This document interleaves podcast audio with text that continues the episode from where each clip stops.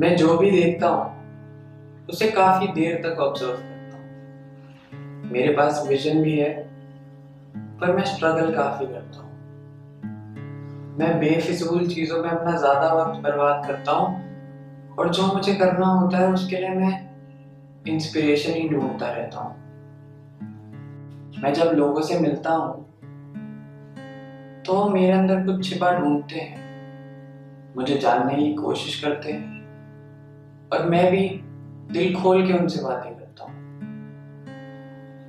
पर ये इंस्पिरेशन नहीं मिलती तो मुझे जो करना होता है मैं कर ही नहीं पाता।